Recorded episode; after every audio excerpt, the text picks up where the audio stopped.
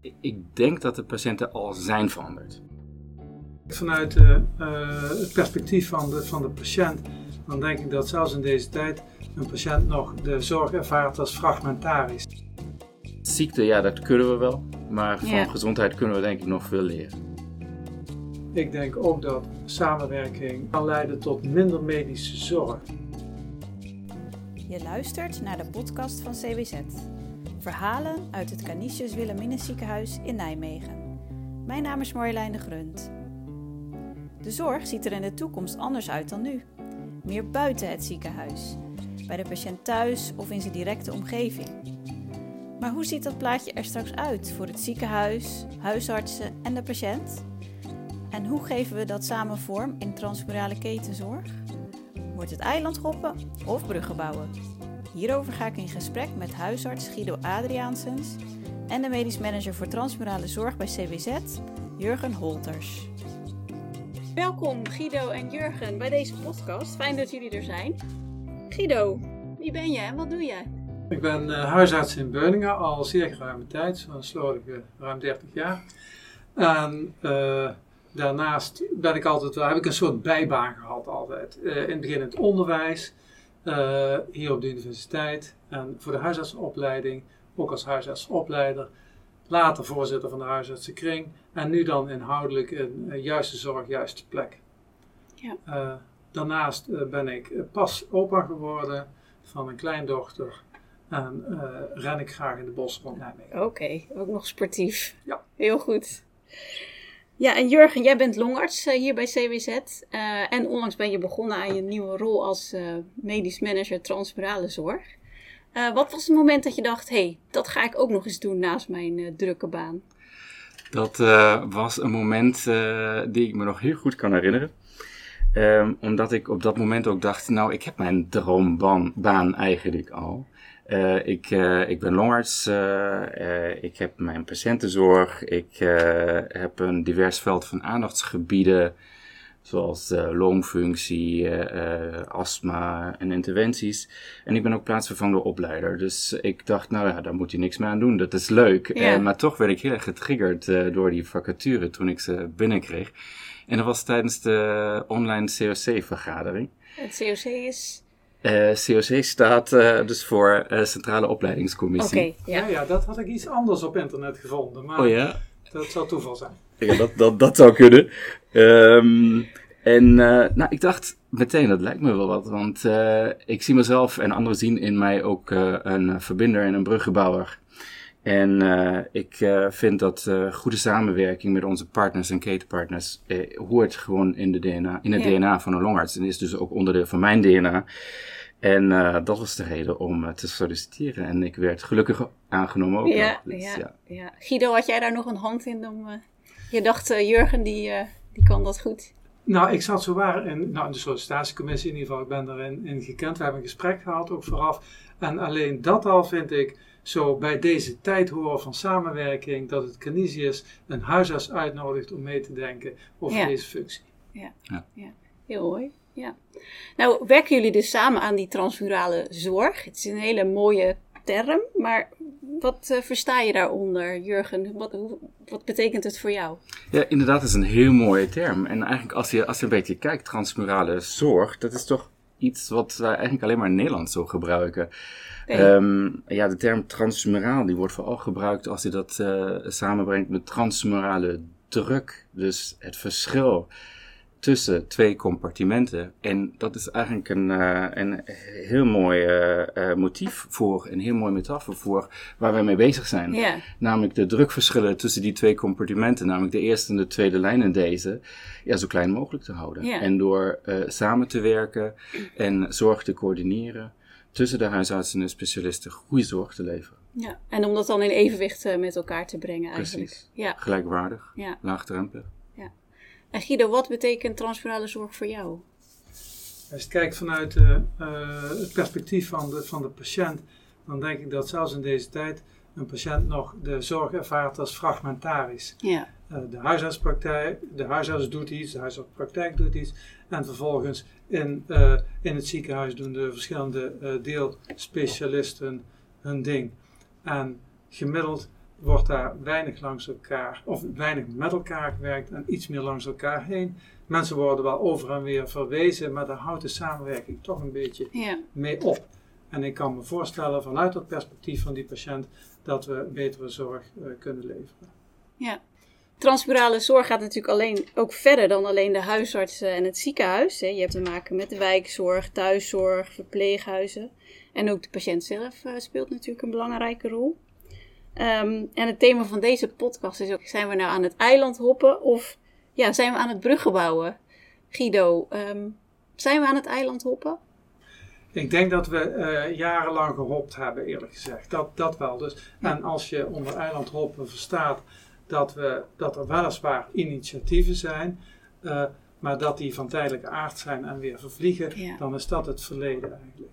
En dat waren soms prachtige initiatieven en hele leuke dingen. Ik denk bijvoorbeeld aan de nascholingen die vanuit de longgeneeskunde van het Canisius werden geïnitieerd. De, de wintersportcursussen voor de oudere huisartsen, voor de jongeren die denken waar heeft hij het over.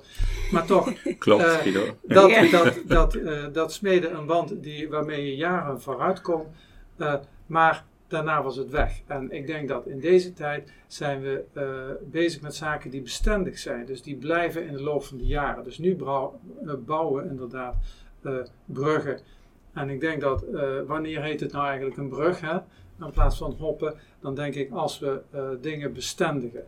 Als Ja, ja. we eh, eh, samenwerkingsafspraken bijvoorbeeld eh, bestendigen binnen een verwijsinstrument eh, als zorgdomein. Dan denk ik, dan, dan blijft dat in de loop van de jaren eh, bestaan en vervliegt niet. Ja. Geldt dat voor jou ook, Jurgen? Bruggen bouwen? Dat dat nu is wat we aan het doen zijn? Ik denk dat er steeds meer zijn en dat de neuzen ook steeds meer dezelfde kant op gaan. Ik denk ook dat eh, corona hierin in heeft eh, meegeholpen, als je dat zo kunt zeggen. Want eh, eh, als je kijkt naar de snelheid eh, waarmee wij goede coronazorg samen hebben neergezet in de regio. ehm, eh, door elkaar te ondersteunen, huisartsen, medische specialisten, ook de herstelplekken, die doorstroommogelijkheden die Ja. er toen waren eh, en ook nog steeds zijn. ehm, eh, dat, is, dat is natuurlijk geweldig en ik hoop dat we er allemaal vast kunnen houden. Ehm, en dat is denk ik mogelijk geweest doordat er al een goede vertrouwensbasis ligt in de regio. Ehm, en dat is in de afgelopen jaren door onder andere mijn voorganger en Guido gelegd. Ja. Dus daar, daarop kan ik bouwen Kan en eh, daar kan ik zeker op voortbouwen. Dus voor mij makkelijk eh, bijna om hier in te stromen. Ja. Nou, we gaan het straks ook nog even hebben over ja, jullie ideeën over de, de toekomst, hoe dat zou moeten zijn. Ehm, en Guido, jij noemde net al even, nou, de voor de patiënt, hè, die ervaart het vaak nog best wel fragmentarisch, die zorg. Er zijn natuurlijk ook heel veel zorgverleners betrokken. Ehm, dus een goede communicatie is dan natuurlijk ook heel erg eh, belangrijk. Ehm, wat zien jullie daarbij in de praktijk Ja. rondom communicatie? Nou, dat het eigenlijk het, het, nog een heel beperkt iets is. Communicatie tussen huisarts en specialist betekent eigenlijk vooral eh, informatieuitwisseling. Bij een verwijzing stuurt eh, de, de huisarts een verwijsbrief die weliswaar keurig digitaal verpakt is in zorgdomein en in een bepaald schabloon past. Maar, en daarin de informatie die hij kwijt wil. En de specialist schrijft een verwijsbrief brief aan het eind van de rit eh, voor de huisarts. Wat er vooral ge- gezonden wordt, is wat de zender belangrijk vindt en niet zozeer wat de ontvanger belangrijk Ja. vindt. En bij communicatie zou, zouden we iets meer kunnen nadenken over wat is nou belangrijk voor de ontvanger en snapt die eigenlijk wel eh, waar ik het over heb wanneer er bijvoorbeeld eh, vreselijk veel afkortingen in een Ja. brief zitten. Eh, dus dat zou beter kunnen. En we zouden in de, communica de communicatie ook kunnen uitbreiden naar bijvoorbeeld van hoe verdelen we de taken bij deze patiënt en hoe overleggen we of wanneer overleggen we. Dat zouden we allemaal eh, kunnen pakken in, in, eh, in geprotocoleerde brieven, denk ik zelf, om, elkaar, om het elkaar makkelijk te maken. Dus er valt nog een wereld te winnen in eh, over en weer overleg. Ja, We hebben een wereld gewo- gewonnen met zorgdomein. Zorgdomein vind ik zelf in de afgelopen jaren toch iets wat echt de zorg, zorg we zeggen dat, tijdbestendig is gebleken. Maar ook patiëntenoverleg is een ding om voor bekende patiënten eh, even tussendoor te chatten met elkaar. Hoeft maar in Ja, een ja. paar woorden. Vind je het goed dat ik de medicatie eh, wat verlaag die jij hebt voorgeschreven? eh, of bij chronische patiënten toch belangrijk dat je weet dat, dat de dochter van deze patiënt recent is overleden. Dat soort dingen zouden tussendoor eens kunnen, elkaar kunnen laten weten. Ik geef je helemaal gelijk. Um, uh, de schriftelijke communicatie, hè, die we weliswaar nu digitaal is, wij houden denk ik nog te sterk vast aan hoe het vroeger was. Hè. Het verwijsbrief, het, uh, het ontslagbrief, heeft allemaal zijn plaats. Maar het tussendoor overleggen ja. over, over ontwikkelingen die hebben plaatsgevonden, uh, omdat het nu ook veel laagdrempeliger kan, ja. daar moeten we denk ik wel naartoe. En als we het uh, nog een keer over eilandjes uh, hebben, de, de medische specialisten worden ook superspecialisten op hun uh, ja, aandachtsgebieden. En dan zit je wel ineens op een eilandje waar je collega-medisch specialist niet eens begrijpt. Dus laat staan misschien de huisarts. En dan moet je door communicatie wel weer bruggen bouwen. Dus ik denk dat wij daar zeker nog veel winst in kunnen halen in de toekomst. Ja. En natuurlijk in geval van spoed en met name in geval van meningsverschillen is het, blijft de telefoon. Ja, gewoon persoonlijk dan niet chatten of mailen, ja. maar dan even bellen. Ja. Ja. Net zoals thuis, hè? niks met WhatsApp oplossen, nee. maar even bellen. ja, precies. Heel goed, dankjewel. Um, waar is nou precies het snijvlak in die samenwerking? Hè? Want wat, wat doet dan nog het ziekenhuis? Wat, wat gaat naar de huisarts? Waar doe je dingen samen? Waar ontmoet je elkaar? Guido? Ja, ik weet niet of dat, ik vind dat moeilijk woord, snijvlak. Ik denk, uh, ik heb daar eens over nagedacht. En ik dacht van, wat we eigenlijk uh, samen moeten proberen is een soort netwerkzorg om de patiënt heen. Uh, samen met, met, met dus niet alleen de medische kant, maar ook de zorgkant vanuit de wijkverpleegkundige en de welzijnskant, moeten we eigenlijk met name voor de kwetsbare mensen een soort van veilig vangnet ontwerpen. En dat moeten we samen doen, dat kan niet anders. En ik denk dat daar ligt heel erg een uitdaging, vind ik zelf. Ik denk als we dat doen, dan merken we ook uh, dat dat leuk kan zijn om met elkaar samen te werken. Dat de taken verlicht als we ze helder verdelen onder elkaar. En, uh, en dat de patiënt dat ervaart als veilige en prettige zorg. Ja. Want het, het snijvlak, als we het toch, uh, toch gebruiken, is natuurlijk de patiënt ja.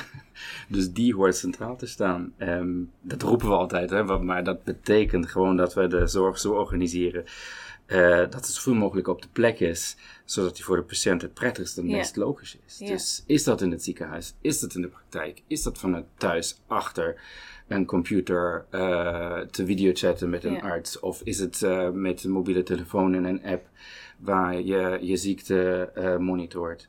Dus ik denk, de, er is niet één snijvlak, maar er komen steeds meer waar wij uh, samen gebruik uh, van kunnen maken en waar de patiënt toch echt in de lead komt. Dus, ja. Um, ja. En wat betekent het voor de patiënt? Moet hij ook nog veranderen?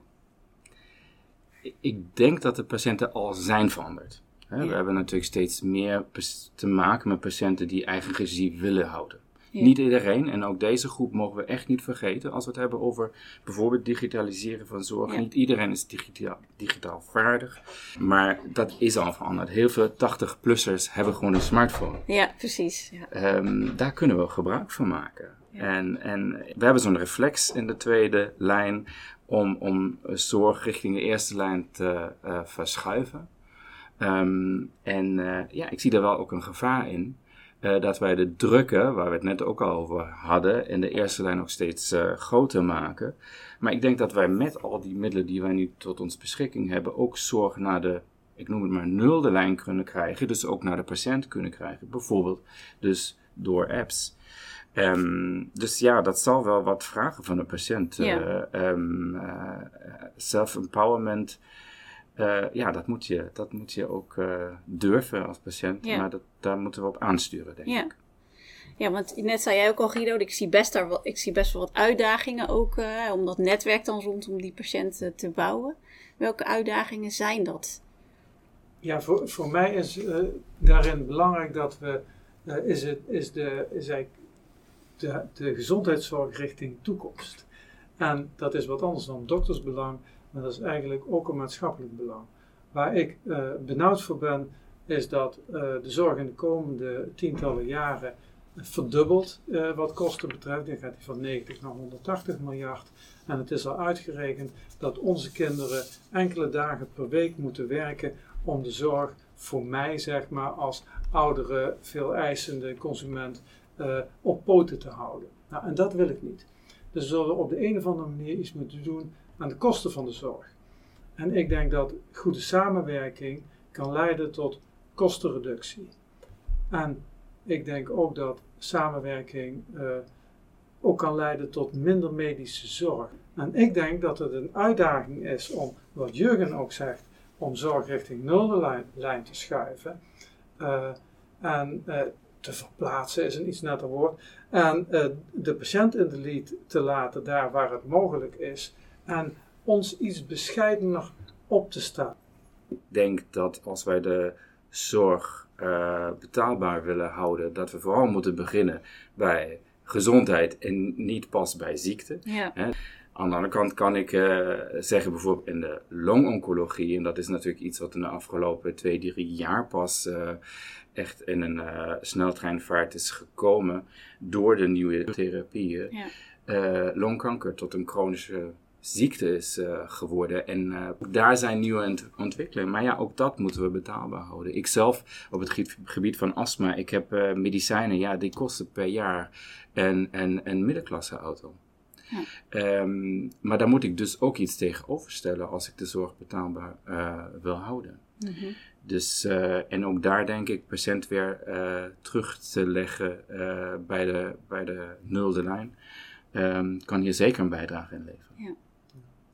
Wat je eigenlijk schetst is dat begrip als positieve gezondheid, hè, waarin preventie en gezond leven een belangrijke rol speelt, dat we die eigenlijk eh, gezamenlijk kunnen omarmen. En, en dat misschien ook wat beter uitstralen naar de patiënt. Dat we dat als ziekenhuis in eerste lijn samen, samen uh, willen bewerkstelligen. Nou, de zorg verandert ook. Jullie noemen het al echt ook. Hè, de, kosten eh, lopen op. Mensen worden ouder. Dus meer complexe zorg. Nou, dat hadden, daar hadden we het net al eventjes over. De technologische innovaties gaan heel snel. Um, ja, en ook de grenzen dus tussen de zorg verandert. Tussen ziekenhuizen, tussen huisarts. Um, en als je nou eens droomt over de toekomst. Hè, want dat doen we allemaal graag natuurlijk. Hoe zou de ideale wereld er dan uitzien? Dankzij of met die samenwerking, uh, Jurgen? De ideale wereld begint niet bij de ziekte, maar bij gezondheid. Ja. Initiatieven ontwikkelen waar wij samen met onze partners voor zorgen dat mensen uh, kiezen voor gezonde voeding, uh, meer bewegen, stoppen met roken. Ehm, denk aan Dry January bijvoorbeeld, dit soort dingen. Wat is dat? Uh, als, je, als je voor kiest om in de maand januari geen oh, alcohol oh, te nuttigen. Mm -hmm, dat mhm. doen we ook steeds meer. Maar daar hadden we als CVZ ook mede een initiatief in uh, Nijmegen, samen gezond, groen gezond en in beweging volgens mij heet het. Um, dus leefstijlinterventies samen van de grond te krijgen. Um, zodat we minder voor zieke mensen hoeven te zorgen, omdat de ziekte ook minder voorkomt. Dat zou onder andere een van mijn dromen zijn. Um, want ziekte, ja, dat kunnen we wel. Maar van gezondheid kunnen we denk ik nog veel leren. Ja. ja. En Guido, wat is jouw uh, droom? Ja, ik denk als je het hebt over samenwerking, over transmurale zorg, dan denk ik dat, uh, dat het, het besef van, uh, van, van de meerwaarde van samenwerking, dat die bij herhaling onderstreept moet worden. Dat het ook een beetje een, geloof is, zo van, uh, dat samenwerking zorg verbetert en voor een patiënt uh, meerwaarde heeft. En, en, ik denk dat dat in alle hectiek van alle dag wel eens wegvalt, dat besef. En mensen toch heel solistisch met patiënten omgaan. Ja. En dat moet van tijd tot tijd weer een opkikker krijgen tegelijkertijd denk ik toch dat wij, juist omdat wij de zorg mede door corona heel erg hebben moeten veranderen. Hè? Bijvoorbeeld dat wij ineens bezig zijn met videoconsulten. Volgens mij hebben bijna de helft van onze consulten in de uh, longgeneeskunde zijn tegenwoordig digitaal. Ja. Um, ehm, wij daar ook weer een stap naar elkaar kunnen maken. Namelijk een videoconsult met z'n drieën, hè? patiënt, huisarts en longarts bijvoorbeeld, is het dan natuurlijk veel makkelijker te realiseren dan eh, dat Guido even met de patiënt eh, langs het CWZ uh, loopt um, om dan met z'n drieën over te sparren. Dus ik zie hier ook wel natuurlijk dingen ontstaan die ervoor zorgen dat wij beter samen kunnen werken. Denk ook aan zorgdomein en, en de teleconsulten. Even een appje krijgen van een huisarts, wat vind je hiervan? Of van een fysiotherapeut. Het is wel onderdeel van mijn dagelijkse praktijk geworden, wat ik vijf jaar geleden nog niet heb gehad. Dus er gebeuren wel al dingen, juist door digitalisering van zorg, ehm, die heel erg positief zijn. Ja. Nou, ik denk ook dat de, dat de tijd, daar meer, tijd daar meer rijp voor is dan voorheen. En bijvoorbeeld wat betreft zo'n zo'n drie gesprek, of met de patiënt en de familie zelfs. Ik denk dat met name kwetsbare oudere patiënten zich daar heel goed voor lenen. Waarvoor het ook een heel gedoe is om naar het ziekenhuis te komen. En stel dat wij daar visite doen en, eh, en je zou daarbij betrokken kunnen zijn. Of bij een, een, palliatie- een palliatieve situatie Ja. dan heeft zeker. dat enorm veel meerwaarde. Eh, ik denk ook dat, dat we wat huisartsen nodig hebben van tijd tot tijd, is de, is de know-how van de specialist liefst brengen in de thuissituatie van de patiënt. Helemaal ja. eens. Ja, dat is een mooie. Ja, helemaal eens. Ik denk dat is de toekomst. Slepen we niet met de patiënt, maar Ja. wij zelf worden meer mobiel. En, Ja. eh, en Ja. digitaliteit helpt ons Ja. daarbij. Helemaal waar. Dus, eh, de digitalisering gaat daarbij helpen, maar zijn er nog andere dingen die je nodig hebt om dat eh, te realiseren? de, de mindset van jezelf. Dat je, daar, dat je weet dat een ander eh, zo behulpzaam kan zijn en, je het leven, en dat een collega je leven aangenamer kan maken. En dat dat niet altijd hoeft te betekenen dat je je patiënt kwijt bent Ja, van mij als huisarts. En dat gaat eh, soms eh, heel erg goed. Als ik daar een klein voorbeeld van mag noemen van een, eh, een, een patiënt die uitbehandeld was met non-Hodgkin. En zij had dikke voeten en bij lichamelijk onderzoek vermoedelijk pleuravocht. dat is. Dat is vocht achter de longen, zeg maar. Oh ja. Waardoor ze benauwd was. Maar ze was uitbehandeld. Dus ja, ik, wist niet precies wat ik daarmee moest. Ik belde de oncoloog. Die zegt, nou, nog objectiveer dat pleuravocht nog een beetje beter door een foto. Kijken of het van de hartzwakte is of van de kanker. En vervolgens eh, was mijn vraag van, kan ik dan meteen die patiënt eh, richting longarts sturen voor een pleurapunctie om dat vocht af te tappen, zodat, eh, zodat de patiënt meer lucht heeft. En dat de patiënt daarvoor eigenlijk maar één keertje naar een longarts op het spreekuur hoeft en niet op en neer hoeft de hele tijd. Ja. En eh, dat is fantastisch geregeld eh, in samenspraak met oncoloog en longarts.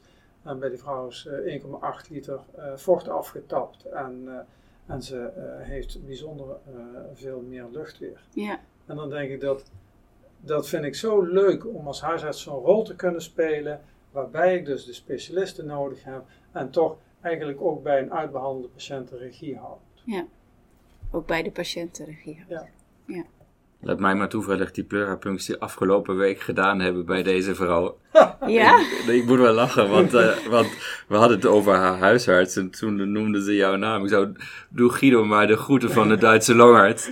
Dat kon ze natuurlijk ook heel erg Ja. waarderen. Dus ook de patiënt is hierin gewoon Ja. een partner. En, Ja. dat, en die kon gewoon dezelfde middag weer naar huis. Weet je, dat, dat zijn natuurlijk echt andere, is een andere manier van zorg dan nog een paar jaar geleden. Ja. Nee, maar ik, ik, kijk, ik ben het eens met Guido. De mindset eh, eh, verandering, ik, volgens mij is die al in gang gezet. Ja. Het is niet zo eh, dat wij hier die twee lijnen, die vervagen toch steeds Ja. meer. Hè, dus niet de eerste lijn versus de tweede lijn. We, hebben, we weten uit het verleden dat we op elkaar kunnen vertrouwen. Ehm, wij zoeken elkaar op. Ook met scholingsmomenten, dat, dat, dat doen we al lang. We weten dat wij eh, van elkaar kunnen leren. Wij, wij dagen elkaar ook soms uit en dat hoort er ook bij. Ehm, soms halen we elkaar uit de comfortzone en dat is ook belangrijk om, om, om dingen in de zorg te kunnen veranderen. En ik denk dat wij een heel goede gezondheidszorg hebben, sowieso in Nederland, maar Ja. ook in deze regio. Ja. Waar wij eh, al grote stappen hebben gemaakt en samen binnenkort nog grotere stappen Ja. zullen maken. Ja. Toch? Dus, eh, nou, en dat is ook leuk aan, aan NIMA zeggen eigenlijk maar, dat het, eh, het is een, ja, een vreselijk woord, een hele gezellige regio. waar mensen, waar, waar, het is een soort groot dorp, eh, waar mensen elkaar heel veel dwarsverbanden hebben. Ja. eh, eh, veel uh, specialisten zijn. We hebben weer een huisarts als partner. En zo zit dat hele netwerk een beetje in elkaar, wat het zo ontzettend aangenaam maakt. Ja. Dus in potentie heel veel aanwezig, dus ook, om het wel goed te laten slagen. Waarom denk je dat ik uh, uit Duitsland, helemaal uit Duitsland hier naar Nima ben gekomen? en, en uh, als we nou kijken naar de komende drie uh, jaar bijvoorbeeld, um, Jurgen, wat voor plannen heb je? Zijn er, kun je wat voorbeelden noemen of ideeën die je in je hoofd hebt van hé, hey, nou daar zouden we aan kunnen gaan werken? Ik denk wat, uh, wat uh, wij moeten waarmaken als CWZ is dat wij de regisseur van uh, tweede lijnzorg um, in, in een duurzaam en gezond Nimma of Nijmegen zijn. Um, waar we ervoor zorgen dat de, ook de medisch-specialistische zorg zo dicht bij, zo dicht bij de patiënt als maar mogelijk kan. Dus dat betekent ook digitaal waar dat mogelijk is en fysiek waar het nodig is. Um, um, dat wij dus dat, dat stuk, ja, dat, dat, die kreeg die juiste zorg op de juiste plek, ja, dat kennen we allemaal, maar die, die wil ik toch even aanvullen met um, op het juiste moment, op de juiste manier. ik denk dat daar digitaal heel veel kan. Hè. Ik hoef een patiënt niet electief één keer per half jaar, één keer per jaar per, op controle te zien als ik een, via een app uh, een bericht van de patiënt krijg als het slechter gaat. Of als het juist goed gaat, kan ik de controle uitstellen. Dus dat zijn dingen waar wij, waar wij uh, aan, uh, aan het werken zijn, denk ik al. Dus dat is um, voor mij, staat voor mij bovenaan. bovenaan. En wat ik eerder al zei, een gezond Nijmegen. Ja. Guido, wil jij daar nog iets op aanvullen? Ja, ik denk dat de, door vergrijzing, maar ook door, door bezuinigingen in de tweede lijn, zal er de somatische zorg richting huisarts komen. En daar komen we niet omheen. Uh, de huisartsen zien dat uh, een beetje angstig tegemoet, want hun bord is al vol. Ja. En juist de zorg, juist de plek, is, zijn niet de mooiste woorden in uh, de oren van iedere huisarts. Ja, ja. Daarom denk ik wat daarnaast aan ontwikkeling nodig is, is dat de huisarts meer tijd krijgt voor de patiënt. dat er mogelijkheden zijn om huisartsen een meer ondersteuning in huisartspraktijken bijvoorbeeld.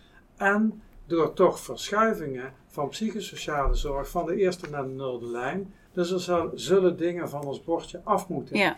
En kunnen jullie daar ook samen voor zorgen? Dat jullie daar, daar samen naar kijken? Of is, ligt dat vooral bij de huisarts? Om Ik denk dat iets meer in de eerste lijn uh, ligt om uh, ook welzijn uh, bij het geheel te betrekken. Maar en, en ook de ja. in, in zijn of haar kracht te zetten. Nou, dus dat zijn hele goede ontwikkelingen. Ja. Hm, wat we niet zomaar moeten doen eh, als medisch specialisten, zorg over de schutting gooien bij de huisartsen. Uh, en ook daar is digitaal zeker uh, ja. een belangrijke oplossing om, om, om het naar de nulde lijn te verschuiven ja. als wij de patiënt vanuit de tweede lijn monitoren. Dus dat we niet de omweg nemen via de via huisarts, de huisarts als ware. Maar uh, dat wij, zodra we merken de patiënt bijvoorbeeld op het gebied van COPD of astma hey, ervaart toename van klachten, nou, daar kunnen we op inspelen. Ja. Dan bellen we de patiënt op vanuit een medisch callcenter. En dan kunnen we kijken welke stappen de juiste stappen zijn om de patiënt weer beter te krijgen. Dus ik denk daar ligt ook zeker een verantwoordelijkheid voor de tweede lijn. Wat, wat wordt nou de eerste stap als jullie hier samen de deur uitlopen? Wat gaan jullie als eerste oppakken? Guido, wil jij? Ja, Anders weet denk, ik wel wat hoor. Uh, ik uh, heb daar wel een idee over. Ik denk dat alles begint met uh, ook elkaar leren kennen en een vertrouwensrelatie opbouwen. Dus ik denk dat wij als eerste moeten doen een afspraak maken om eens een avond te praten over wat we van plan zijn, hoe we ja. zelf in elkaar steken, wat we willen en hoe we dat samen aan gaan pakken. Heel mooi. Ik wilde precies hetzelfde zeggen even een wandeling buiten op een leuke avond om elkaar te leren kennen. Nou, laat ons vooral weten hoe dat uh, geweest is. We zijn heel erg benieuwd naar uh, ja, wat jullie de komende jaren samen gaan realiseren. Ontzettend bedankt voor het gesprek en uh, heel veel succes met, met jullie mooie ideeën en plannen. Hartelijk dank. Bedankt voor het luisteren naar deze podcast van CWZ. Wil je de volgende aflevering niet missen? Abonneer je dan via je podcast-app. Ik ben benieuwd wat je van deze podcast vindt. Laat dus gerust een review achter. Wil je reageren? Mail me dan op communicatie cwz.nl. Tot de volgende keer!